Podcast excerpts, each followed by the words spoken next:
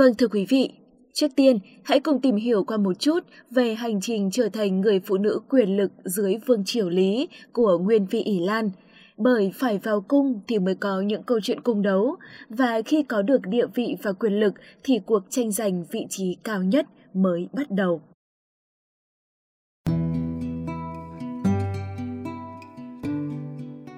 Nguyên Phi ỷ Lan, hay còn gọi là Linh Nhân Hoàng Thái Hậu, là phi tần của Hoàng đế Lý Thánh Tông, mẹ ruột của Hoàng đế Lý Nhân Tông trong lịch sử Việt Nam.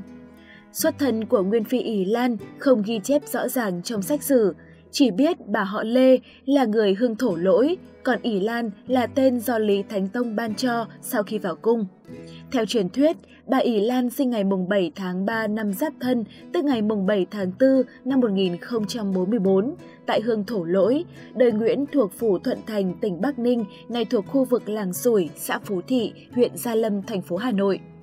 Đến năm ỷ Lan 12 tuổi thì mẹ ốm và mất, cha lấy mẹ kế họ đồng, nhưng ít lâu sau ông cũng qua đời, kể từ đó bà sống với mẹ kế, hai người rất hòa thuận. Tương truyền, vào năm Quý Mão 1063, vua Lý Thánh Tông và Hoàng hậu Thượng Dương đã bước vào tuổi tứ tuần nhưng vẫn chưa có con. Nên vua bèn thân hành đi cầu tự khắp những chùa chiền và miếu mạo. Trong một buổi sáng mùa xuân, khi trên đường viếng thăm chùa Dâu ở Tổng Dương Quang, Phủ Thuận Thành, vua có đi ngang qua một ngôi làng. Tại đây dân làng mở hội để nghênh đón rất đông, già trẻ lớn bé đều quỷ hai bên đường để có thể một lần được nhìn thấy vua. Tuy nhiên, có một cô thôn nữ hái dâu thản nhiên đứng tựa gốc lan như không có chuyện gì. Vua lấy làm lạ, bèn cho người gọi người con gái ấy đến trước kiệu để hỏi chuyện. Cô gái ung dung trả lời. Thiếp là con nhà nghèo hèn, phải làm lụng đầu tắt mặt tối, phụng dưỡng cha mẹ, có đâu dám mong đi xem rước hay nhìn mặt rồng. Vua cảm mến cô gái nghèo nhưng Thủy bị nết na, dùng mạo xinh đẹp đối đáp phân minh nên đưa về cung phong làm ỷ lan phu nhân. Chữ ỷ lan có nghĩa là tựa vào gốc cây lan. Vậy là bằng sự tình cờ cũng có phần may mắn đó, cô thôn nữ hái dâu nghèo đã trở thành người con gái cung đình kể cận bên nhà vua. Năm 1066, ỷ Lan phu nhân có mang và sinh hoàng tử Cản Đức. Sau đó, vua lập tiểu hoàng tử làm hoàng thái tử và phong ỷ Lan phu nhân làm thần phi, đổi tên hương thổ lỗi thành hương siêu loại, đại xá thiên hạ. Đến mùa xuân tháng 2 năm 1068, thần phi sinh hạ thêm một hoàng tử là Minh Nhân Vương, không có chép tên là gì. Nhờ vậy, bà được phong làm nguyên phi, địa vị trong hậu cung chỉ sau Dương Hoàng hậu.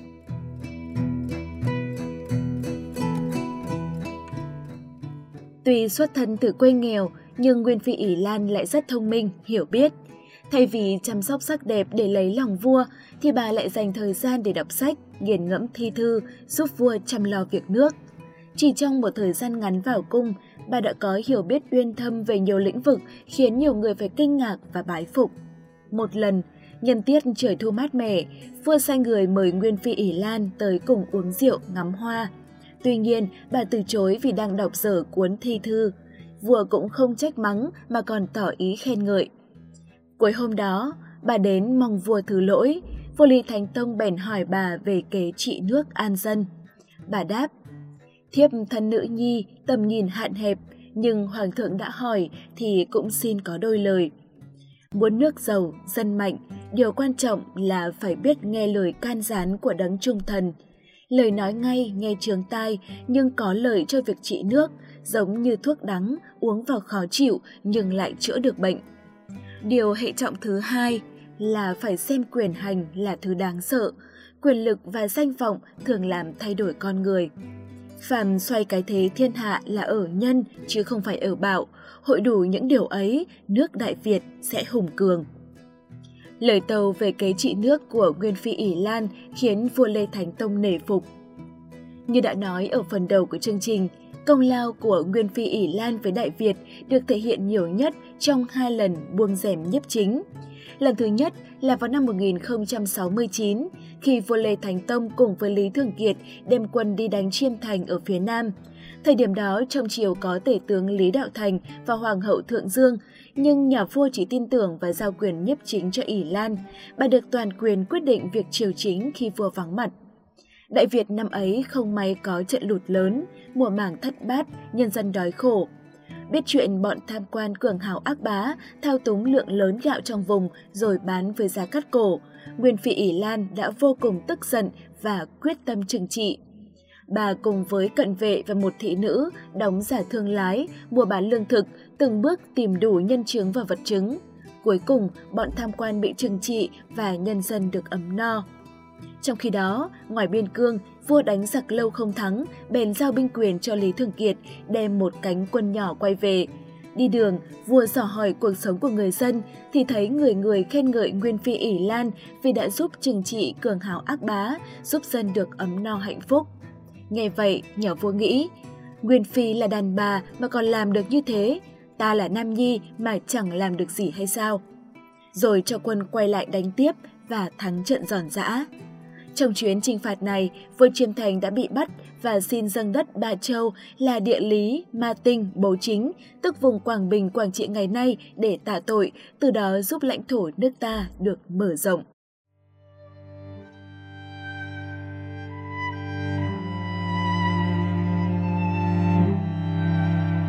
Vào năm 1072, vua Lý Thánh Tông băng hà. Thái tử Lý Cản Đức lên nối ngôi khi mới được 7 tuổi, tức Lý Nhân Tông, tôn mẹ đẻ ỷ Lan Nguyên Phi làm linh nhân Hoàng Thái Hậu, còn mẹ đích tức là vợ cả của vua là Thượng Dương Hoàng Thái Hậu, được buông rèm cùng vua nghe chính sự. Và cũng từ đây, câu chuyện cung đấu nổi tiếng của Vương Triều Lý bắt đầu, ly kỳ và cũng tàn nhẫn không kém những câu chuyện cung đấu trong phim cổ trang Trung Quốc.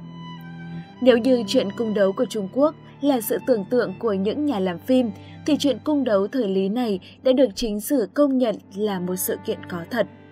Đại Việt Sử Ký Toàn Thư có chép rằng, Linh Nhân có tính ghen, cho mình là mẹ đẻ mà không được dự chính sự, mới kêu với vua rằng, mẹ già khó nhọc mới có ngày này mà bây giờ phú quý người khác được hưởng, thế thì sẽ để mẹ già vào đâu.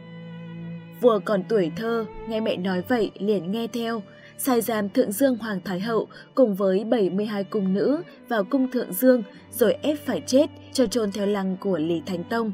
Về việc này, về sau sử gia Ngô Sĩ Liên có lời bàn. Nhân Tông là người nhân hiếu, Linh Nhân là người sùng Phật, sao lại tới nỗi giết đích Thái Hậu, hãm hại người vô tội, tàn nhẫn đến thế ư? Vì ghen là thường tình của đàn bà, Huồng Chi lại là mẹ đẻ mà không được sự chính sự. Linh Nhân dẫu là người hiền cũng không thể nhẫn nại được, cho nên phải kêu với vua. Vua lúc ấy còn trẻ thơ, chỉ biết chiều lòng mẹ là thích, không biết đó là lỗi to. Xung quanh câu chuyện này còn có một giả thuyết cho rằng Thượng Dương Hoàng Thái Hậu do không có con nên đã sai thuộc hạ bắt trộm Thái tử Càn Đức về làm con mình và vu cho ỷ Lan sinh ra cầm thú. Càn Đức lớn lên trong vòng tay của Hoàng hậu và luôn nghĩ rằng bà là mẹ đẻ. Phải sau khi Càn Đức lên ngôi, nhà vua mới biết Nguyên Phi ỷ Lan là mẹ ruột của mình. Vì oán giận Hoàng hậu, vua cùng mẹ đã ra lệnh giết 72 cung nữ trong Thượng Dương Cung. Tuy nhiên, đây chỉ là giả thuyết. Ngoài ra, nhiều nhà nghiên cứu đã cho rằng vụ thảm sát này không chỉ là một cuộc cung đấu đơn thuần giữa hai người phụ nữ, mà còn có sự góp mặt của những thế lực khác đứng đằng sau. Cụ thể, đó là phe thủ cựu của Thái sư Lý Đạo Thành, người ủng hộ những quy định bản triều và phò tá Thượng Dương Hoàng hậu, và Thái úy Lý Thường Kiệt, người hết lòng phò tá linh nhân Hoàng Thái Phi. Lý Thường Kiệt là quan võ, nắm quân đội trong tay và có uy tín lớn trong chiến dịch Bình Chiêm trước đó, còn Linh Nhân Hoàng Thái Phi là mẹ đẻ của vua nên không khó để giành ưu thế trong cuộc tranh chấp này.